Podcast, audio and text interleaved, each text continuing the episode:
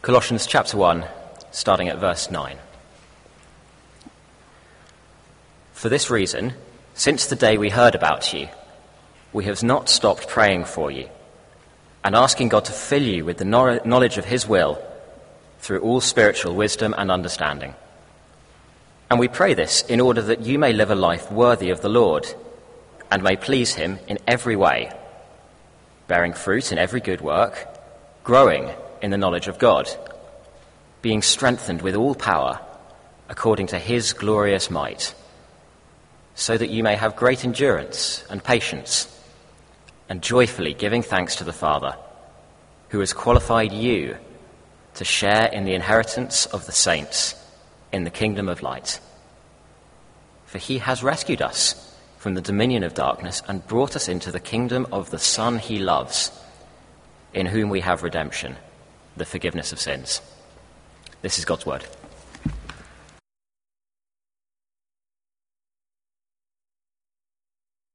Uh, it is such a joy for me to uh, be back and to be invited by Matt to preach. I count it a great honour to preach to you here.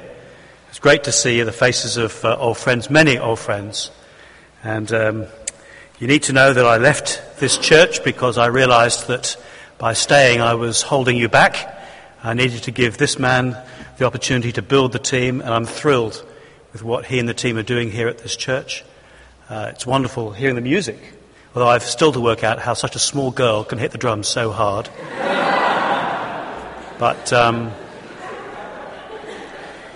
it was one of my better decisions to, to leave and let t- Matt and the team here grow the work here. Well, whether you're uh, new to Christian things and perhaps confused by all this, or familiar with Christian things, we have a wonderful passage to look at tonight. Let's just bow our heads and ask God to help us to understand it. Dear God, thank you for the Bible. Uh, we do pray that whether we're very new to Christian things, perhaps a bit uh, cynical and unsure about being here, or very familiar with Christian things, perhaps been Christians for, for decades, we pray that you would speak to each one of us through your word now, that we would hear, understand, and be willing to respond. For we ask it in Jesus' name. Amen. Uh, well, if you've already started your series in Colossians, uh, then uh, you've already understood a little bit of what Colossians is uh, about. Uh, you'll know that Paul was writing uh, from prison to a church in Colossae, which is in what, what is now Western Turkey. he'd never actually met them. If you read on in the letter, you find he hasn't met them. But while he is in prison, a man called Epaphras, who was their founding pastor, has come to see him and has explained the situation in Colossae. And Paul writes this letter back to the church that he's heard of through Epaphras and Onesimus and perhaps some others who've come from the town of Colossae. And at the moment, the church is standing firm.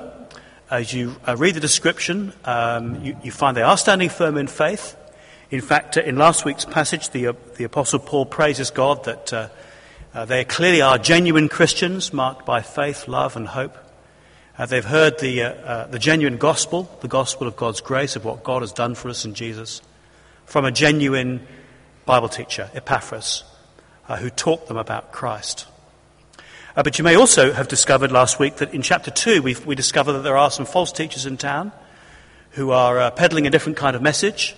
they're promoting some kind of mix, a mysterious and perhaps exciting mix of human ideology, religious asceticism, and spiritual visionary experiences, uh, which are suggesting to the Colossians that what they've heard about Jesus is okay from Epaphras, it's got them started, but, but there's so much more. If only they'd join this new movement, their movement, that their experience of God would be so much deeper and richer and fuller.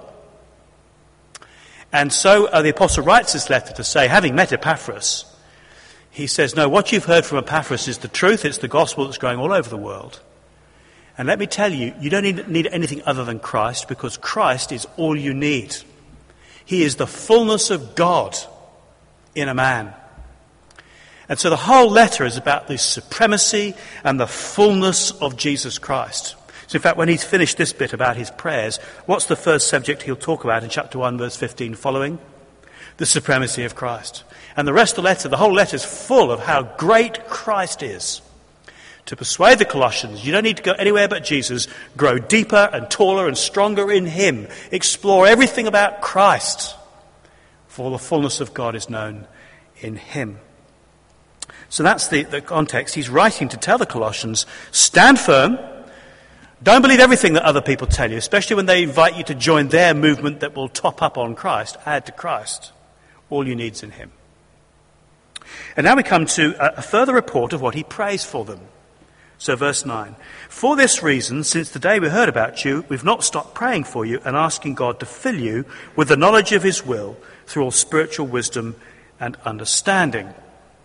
So, so having heard about you from Epaphras, having heard about you, we're praying for you. Now, it's very striking that he says, Since the day we heard about you, we've not stopped praying. Is the church in crisis? No, actually, the church is not in crisis. You read in chapter 2, he's delighted at how firm their faith is, how orderly they are. Actually, the church is standing strong. See, the apostle doesn't pray, doesn't wait to pray for a church until the church is in crisis. He prays preventatively. It's a bit like taking aspirins when you're flying. You know, you're supposed to take aspirins, well, certainly at my age, you're supposed to, to take, I don't know, 20, 30 aspirins or something before you fly so that you don't get deep vein thrombosis. Apparently, it thins the blood or something. You see, there's no point in taking the aspirins after the flight because you're already dead from DVTs, okay? You're supposed to take them beforehand. And you find that with the Apostle Paul. He doesn't just pray for churches that are in crisis, he prays for churches that are presently standing firm. He prays preventatively that they will remain firm in Christ. It's very striking when you read how he prays for the other churches that he writes to in the New Testament. Uh, in uh, Romans 1, how constantly I remember you in my prayers at all times. To the Corinthians, chapter 1, I always thank God for you. Ephesians 1, ever since I heard about your faith, I've not stopped giving thanks for you, remembering you in my prayers. To the Philippians, chapter 1, in all my prayers for all of you, I always pray with joy. In Thessalonians 1, we always thank God for all of you, mentioning you in our prayers. And now Colossians 1, since the day we heard about you, we've not stopped praying for you. I think the apostle wants to demonstrate to the, to the Colossians pray for each other. This is what to pray for each other. And don't wait till there's a crisis. Pray now for each other. And perhaps for, for you here at Christchurch Mayfair, don't wait till you hear of news that Christians and churches are collapsing. Pray for faithful Christians and churches now. Pray for this church. Pray for one another now while you're still firm. Pray for the other churches of Co-Mission. Pray for us all. Pray for the other faithful churches in London and this country. Pray preventatively, not after they've collapsed and fallen apart in division. Well, what does he pray for? He says, We've not stopped asking God to fill you with the knowledge of His will through all spiritual wisdom and understanding. You know this language of filling you? You see, it, it would appear that the false teachers were saying, Oh, we'll fill you up with spiritual wisdom and understanding. The Apostle Paul will not surrender that to the false teachers. He say, No, I pray for you. We always pray for you that God will fill you with the knowledge of His will through all spiritual wisdom and understanding. You don't need to join some kind of uh, super hyper movement to pray for spiritual wisdom and understanding. We all pray that for each other, don't we? That God will fill us up. What he's going to explain in his letter is that to be filled with the knowledge of God's will in all spiritual wisdom and understanding is found in getting to know Jesus better through the scriptures. That's how you become filled up with the knowledge of his will through all spiritual wisdom and understanding. And what's that for? Verse 10. See, this is the slight, I think, correction to the false teachers, verse 10. And we pray this in order that you might be terribly, terribly clever, be very, very arrogant, and make everybody else feel inadequate because you know so much. Oh, oh, sorry, it actually doesn't say that, does it? Verse 10 And we pray this in order that you may live a life worthy of the Lord and may please him in every way. Paul says, We want you to be full of knowledge that you might live a life worthy of the Lord. The purpose of knowing Jesus Christ through the Bible is not to be clever. It's not to show off how much you know and to make everybody else feel inadequate. Sometimes people who know their Bibles well have that reputation, don't they? They show off. That's not what knowing Christ in the Scriptures is for, but to live a life worthy of the Lord. I trust that this is a congregation that doesn't study the Bible in order to conquer books. Done one, Samuel. We're doing Colossians at the moment. Did Romans last year. Ticked that. Know all about that. We don't conquer books. We don't know the Bible for its own sake. We want to know Christ through the Scriptures that we might know how to live lives that are worthy of Him. Worthy of Him as to bring Him honour and credit as appropriate to such a great Saviour. To please the Lord, not pleasing ourselves, but to learn how to please Him, to learn what pleases Him. And now the Apostle explains what that involves with what he prays. May please Him in every way, and then he uses four infinitives, four ways of speaking that show the kind of things that are a life worthy of the Lord. What do you mean, Paul? What is a life worthy of the Lord Jesus? Well, here are the four things that he prays bearing fruit in good works, growing in the knowledge of God, strengthened with all power to endure, thankful for qualification to inherit. Those are the four things. Live a life like this, and you're living a life that pleases the Lord and is worthy of Him. In other words, it's a prayer for faith, for fruitfulness, for knowledge, for power, and for thankfulness. Let's look at each in turn. They're little phrases, wonderful phrases. And I think Paul is uh, showing us what to pray for each other. Pray this for me if you have a spare moment. Pray this for each other. But also to nurture and accept these things in your own life. This is what a life worthy of Jesus looks like. Firstly, bearing fruit in good works. He's already reported in his thanks to God uh, in verse 6 of chapter 1. All over the world, this gospel is bearing fruit. And he now prays for that fruitfulness in the Colossians themselves. In other words, the natural product, the characteristic harvest of sound doctrine, of good Bible teaching, is good works. In other words, the origin, if you want good works in your life, you'll need sound knowledge of Jesus through the Bible. And you'll see the effect of sound knowledge of Jesus in the Bible in a life of good works. Now, good works is the summary phrase that Paul often uses for the Christian life. He says we were created for them in Ephesians, and he says the Bible thoroughly equips us for them in 2 Timothy 3. A life of good works, beginning with faith in Christ, is the life that is worthy of the Lord. And so you need both sound doctrine and teaching, and then you need to express that teaching in works of service of other people. I once had a brilliant illustration. Uh, it's illustration number 10, if, if you've uh, heard me teach before. Um, you may know that in Palestine, in uh, Israel, there are three lakes. There's Lake Galilee in the middle. To the north of Lake Galilee, there's Lake Huleh. And to the south of Lake Galilee, there's the Dead Sea. Now, Lake Huleh is nearly always dry because as soon as the rain falls in the area, uh, the rain just kind of dribbles away down to, to Lake Galilee and it's almost permanently empty and dry. It's just got output. There are no other rivers feeding into it. So any rain just disappears straight down to, sea, to, to the Lake Galilee. Uh, below Lake Galilee is the Dead Sea. The Dead Sea is always full of salts and deposits and poisons, and nothing can live in it. Uh, because it's got no output. There are no exits from the Dead Sea. All the silts and all the uh, chemicals all arrive in Dead Sea and poison the Dead Sea. You may have been there. You can sort of float in the salt. It's so uh, thick with salts that you can actually float virtually on the surface of the water. It's only Lake Galilee that both has input and output, that is, uh, fresh water with a thriving fishing industry that feeds off it. And I've always thought that's a really good illustration of what the Apostle's talking about here. You see, if you're always output, if you're just working, working, working, but don't have any spiritual input, if you're not hearing the Bible, if you're not reading the Bible and praying for yourself, you'll run dry. You will feel dry, you will be dry spiritually. Because all you're doing is lots and lots of activity, but there's no sound doctrine coming in. On the other hand, at the other extreme, if you've got lots of sound doctrine coming in, you know, you're hearing so much teaching, you're reading so many books, but you're not serving anybody in good works. You can become a very poisonous person. very critical, poisonous, horrible to be around. You know so much and give so little. But the way to be spiritually fresh is to have both input and output. To hear good teaching, read your Bible, read good books, know Jesus in the scriptures, and output to serve. And a person like that, God's fishing industry prospers well.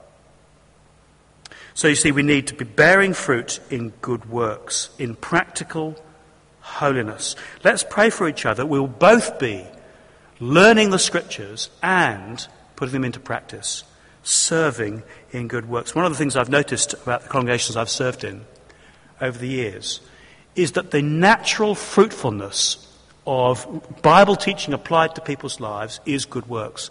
In the church where I serve, in, in Wimbledon, in Dundonald, uh, the people of the congregation have volunteered all kinds of ministries that are never asked or suggested to them. There's an options crisis pregnancy ministry. There's uh, people have got involved in a CAP, uh, poverty debt reduction ministry, and in counselling. Um, some people are now involved in prison ministry. Some other people are distributing food in Victoria. I never asked any of them to do it. They just want to do it. They keep volunteering. Somebody else has started a ministry to the elderly.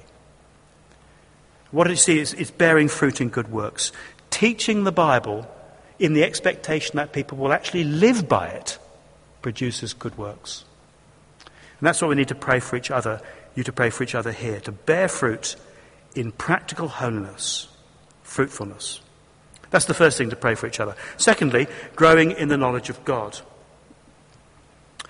Uh, having reported already in chapter 1 his great thanks to God for the gospel growing all over the world, in verse 6, just as it has been doing amongst you since the day you heard it and understood God's grace in all its truth. Paul now says that he prays for the Colossians that they will keep growing. In other words, keep growing all their lives. Not just growing in the knowledge of Jesus when they became a Christian, but constantly growing. The great temptation, of course, is to rest upon those early days, perhaps those exciting, heady days when we first became Christians. It's so exciting, isn't it? When, when the mist clears and you finally see Jesus in all his glory, and you realize that he loves you so much that he died for you on the cross. It's so exciting. You can't get enough of him. You're reading your Bible, you're praying like crazy, you're telling everybody. So exciting those early days. But as the years roll by, you can sort of constantly live on the past. You can almost stop growing. Sometimes with some people, you can tell when they became a Christian by the date of their, the books on their bookshelf. Haven't bought any books since the first year they became a Christian. And the apostle prays, you see, that people will keep growing in their knowledge of God. And of course, knowledge includes intellectual knowledge. It's more than intellectual, but it's not less than intellectual. The knowledge of God is relational. But our relationship with God grows as we learn the scriptures, as we get to know God well in the Bible. And sadly, some Christians are a bit like Peter Pan Christians. They never want to grow up, they never want to mature, they seem to want to stay silly all their lives. And sometimes you meet people who've been Christians for many, many years, and it's so sad they're as childish now as they were 20 years ago. The Apostle says, pray for one another that we'll keep growing in the knowledge of God. So it's worth us asking, isn't it? Are we still growing? Have we measured our height uh, recently? I've got uh, five children for my sins. Well, actually, not for my sins. I've got five children. And um, uh, it's great watching them all grow up. They just get taller and taller. I've just been out to see one. He's away. He's a lot taller than me. And it's great watching kids grow and mature. How's your growth chart in spiritual things? What are you reading at the moment? Have you progressed from uh, just uh, simple pamphlets? Are you reading any decent books yet? Are you reading the Briefing magazine and the Evangelicals Now newspaper to stay up to date? Have you read any decent biographies recently? Have you got yourself a proper study Bible now? Uh, perhaps a Bible dictionary to read along with your uh, Bible study. Perhaps when you're about to, to, to, start reading a book in the Bible, you'll read the summary chapter in the, in the Bible dictionary. Are you serious about growing in your knowledge? You don't want to stay a baby Christian.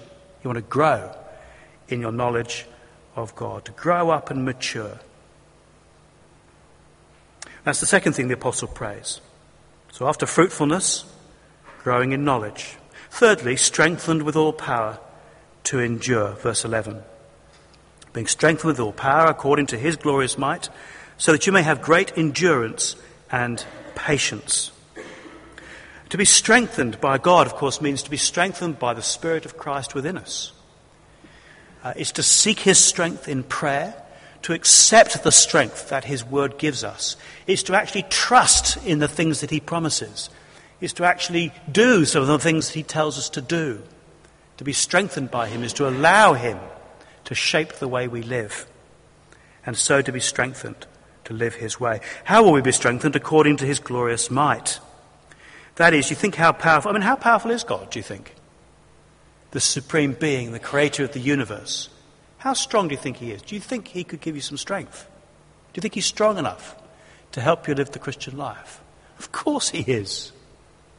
Of course he is. If you'll allow him to strengthen you to live for him. What to strengthen you to do what? Is it to jump over buildings in a single bound? Is it to perform magic tricks? What do you need strength for? The answer, of course, is for endurance, for endurance and patience in the Christian life. You see, much more powerful than somebody performing a few magic tricks is somebody who keeps serving Jesus despite the cost year after year after year after year. That is a miracle. That somebody is still a Christian after 20, 30, 40, 50, 60 years, as we're praying each of us will be. That is a miracle. That's what you need all the power of God for, just to keep going. I, I, I came here in, in, a bit of a rush from a, a previous um, congregation where we've just ordained a Korean pastor. Uh, the Koreans are, are so enriching our life in our church and uh, throughout Co-Mission because some of these Korean guys, they actually believe what the Bible says. It's amazing. And uh, you, you see what God's power will do in people's lives. The way they pray. It's not five minutes. It's five hours. And the, the way they do their evangelism, you know, out in public. I mean, one of the pastors in this Korean church, he's been arrested so many times nobody can count. You know, turned up at the Eiffel Tower. What, what, who's been to the Eiffel Tower? I've been to the Eiffel Tower. Well, what do the Koreans do when they went to the Eiffel Tower? They set up under the Eiffel Tower with the guitars, start playing the guitar, and preaching the gospel. He's been arrested in Turkey and sent home. Why? They keep going. They just won't stop. I mean, he couldn't be with us, this pastor, because he's planting churches in India. He's, bit, he's too sick at the moment. But he won't stop. What is that? That's the power of God in the man. The endurance to keep going to the end. That's the third thing that the apostle prays for the Colossians, and we should pray for one another, that we might strengthen with all power to endure, to keep going through the difficulties of living for Jesus in London. I know it's hard in London, isn't it? Often when you feel you're, you're one of the only Christians in London, perhaps nobody else in your office, nobody else in your lecture class, nobody else in your hospital believes in Jesus. Perhaps you think you're the only Actually, you're not the only one. God has his people scattered everywhere. But it is hard standing up for Christ. So seek Christ's strength to endure from the one who went to his death on a cross, strengthened with all power to endure. And fourthly, thankful for qualification. Thankful for qualification to inherit. Do you see verse uh, uh, 12 or end of verse 11? And joyfully giving thanks to the Father who's qualified you to share in the inheritance of the saints in the kingdom of light. To be a Christian is to be filled with joy, even when life is tough and hard. To be constantly thankful. That's why we sing so much. It's, it's quite a shock, isn't it, when you become a Christian, you come along to a church and everyone's always singing. And you think, what's all this singing about? Well, we can't help it, I'm afraid. It's just we're really very glad that Jesus has saved us, even when things are tough. Filled with gratitude and joy and thankfulness. It's, it's interesting, it's part of being a pagan before you become a Christian that you're very resentful to God. And you kind of somehow think that God owes you. But when you become a Christian and you realize how much He's done for us in Jesus, oh, our hearts are filled with joy, aren't they? Now, the, the false teachers uh, were constantly, chapter 2, verse 14, disqualifying them. Uh, the false teachers were, were saying that the, these Colossians were disqualified. They didn't have enough for heaven.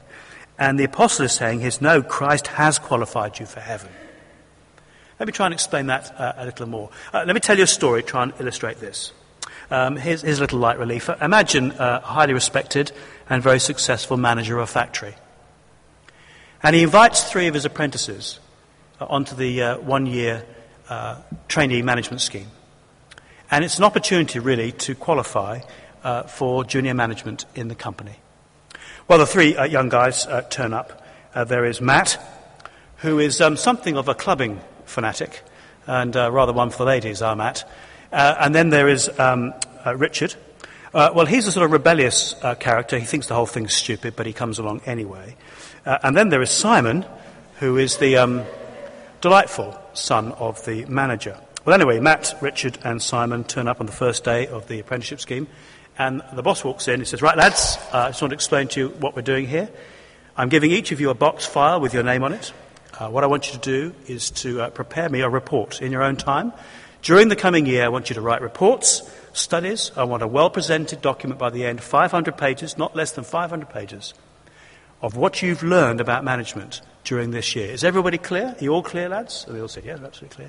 Fantastic, he said. Right, let's get to work. And off they go. Well, as the year progresses, as you might expect, uh, Matt was um, partying every weekend, and it was quite obvious he wasn't doing very much work in his own time. Uh, Richard thought was, the whole thing was rather stupid and just produced a few scrappy bits of paper. And uh, Simon worked hard at his reports and was soon accumulating a whole uh, a set of, of papers. Well, the year progressed, and uh, Simon noticed the other two weren't really working very hard. He offered to help them. He said, Lads, you need to get on. You know, time is going. Uh, you know, my dad's not going to look very kindly. You haven't got anything in your file yet. Time went on, time went on. Simon was worrying more and more. Came close to it last weekend before the year was up. Uh, Matt, true to form, oh no, I haven't done anything. I'm going to work all night. He said, I'm going to work all night uh, throughout the weekend, and I'm going to produce 500 pages. But his friends rang up. Got dragged out to a party. Nothing got, not, nothing got done yet again. Uh, with Richard, well, he was similar. Sole stupid thing. He scribbled a few things and then thought that was a waste of time, and he knew he'd blown it. Knew he'd blown it. And uh, Simon, of course, had, had, finished his file. So anyway, the three lads came in on the Monday morning. And uh, as Matt and Richard came into the, uh, to the manager's office, they thought, we've blown it, we're bound to be uh, out on our ear now. Rather surprised, the manager greeted them cheerily. Uh, Matt, Richard, how good to see you. Come in, lads. I've had a look at your files. Uh, I have to say, that is outstanding work. Absolutely fantastic. Uh, I have to say, I was a bit surprised. But uh, well done, boys. I've got great uh, hope for your future. Uh, brilliant work. Two guys sit down, look in their box files, totally stunned. Manager turns to Simon and says, But as for you, son, you're a disgrace. I expected so much better of you, and I feel very, very disappointed. You've let me down. I'm sorry, but I'm a man of my word. You'll have to go. Well, Simon and Richard, uh, uh, sorry, uh, Richard and Matt are looking at Simon thinking, what is going on? They can't believe it. As Simon walks out of the office with his, his box full of things, Simon looks at both of them and gives them a mysterious wink. They open their box files, and there are 500 pages of beautifully presented reports. And on the top, there's a little note from Simon. Thought you could do with a bit of help from a friend. Yours, Simon. You see, what had happened was that Simon had done the work for the other two. He put it in their box files, and so they qualified for the junior management. Simon was out of his ear, in disgrace.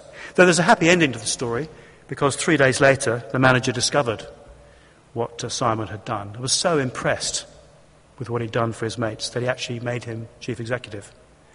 And ever since then, Richard and Matt have been very glad to work for him.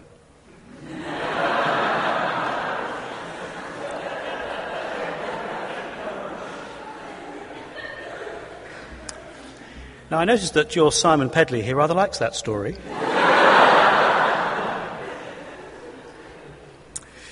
what I'm trying to illustrate with that story is that Christ lived the Christian life we haven't lived. In our different ways, we've lived rubbish lives, haven't we? One way or another, we've offended God, we've mistreated other people. We haven't done what God wanted us. So Christ did it for us. He lived the life that we haven't lived and died the death that we deserve. He was out on his ear in disgrace on the cross. But three days later, the Father raised him to be chief executive of heaven and earth. And that's why we're so glad to work for him. We've been qualified by him to work in the company. We've been qualified by Christ to share in the inheritance of the Son. And that's why we love working for him. And that's why we're full of joy, because He's done it all for us. He's qualified us to share in the inheritance of the saints in the kingdom of light.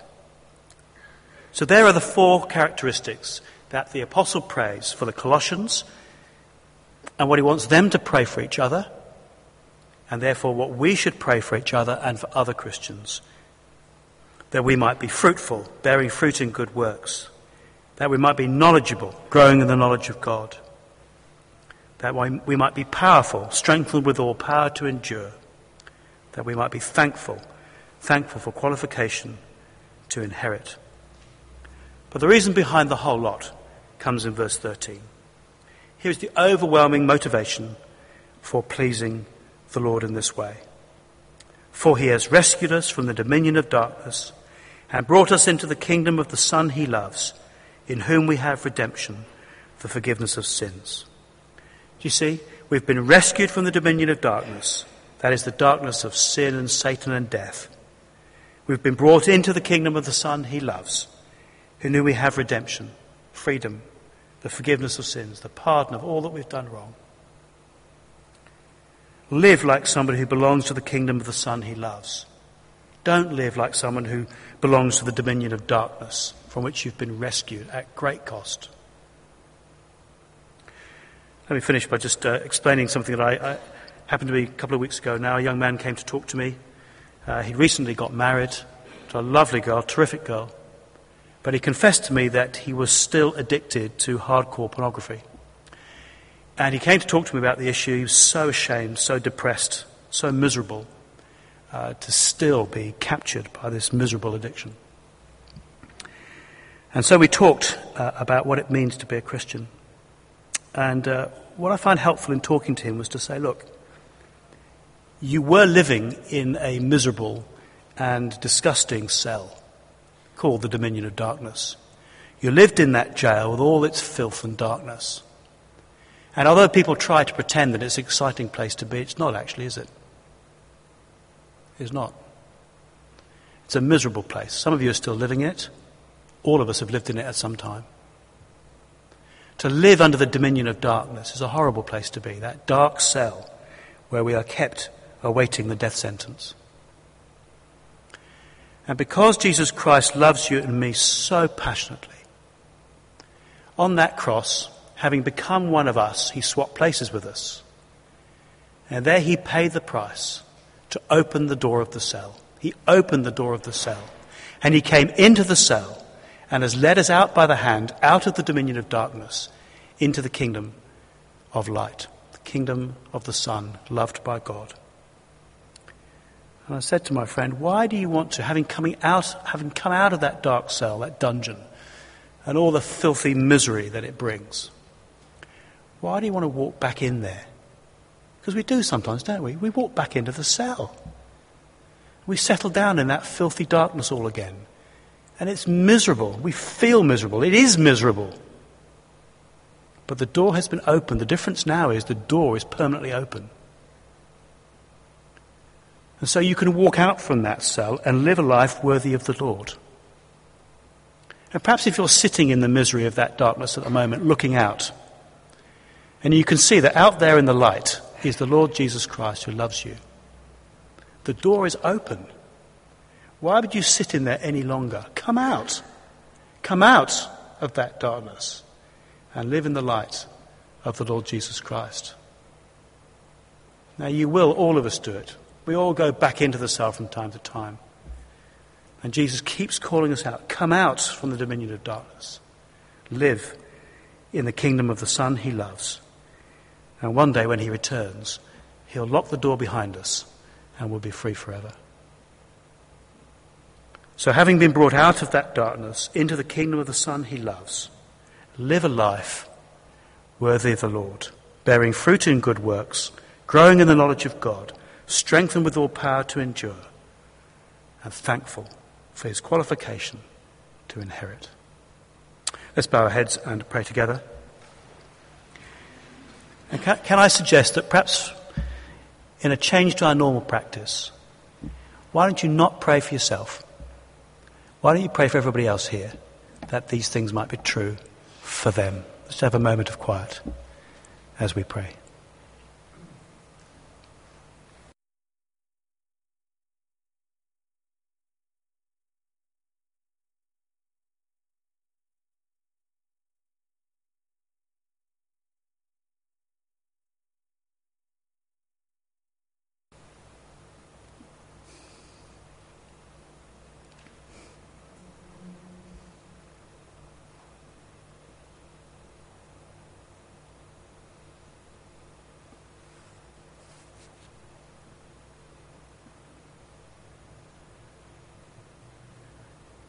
Lord Jesus Christ, thank you that we've heard your voice speaking very clearly through your, this passage tonight. We do ask you to help us to pray for one another that we might be filled with knowledge of your will, that we might live lives worthy of you. And for one another tonight, we would pray that we would all be fruitful in good works, that we would be knowledgeable, growing in our knowledge of you,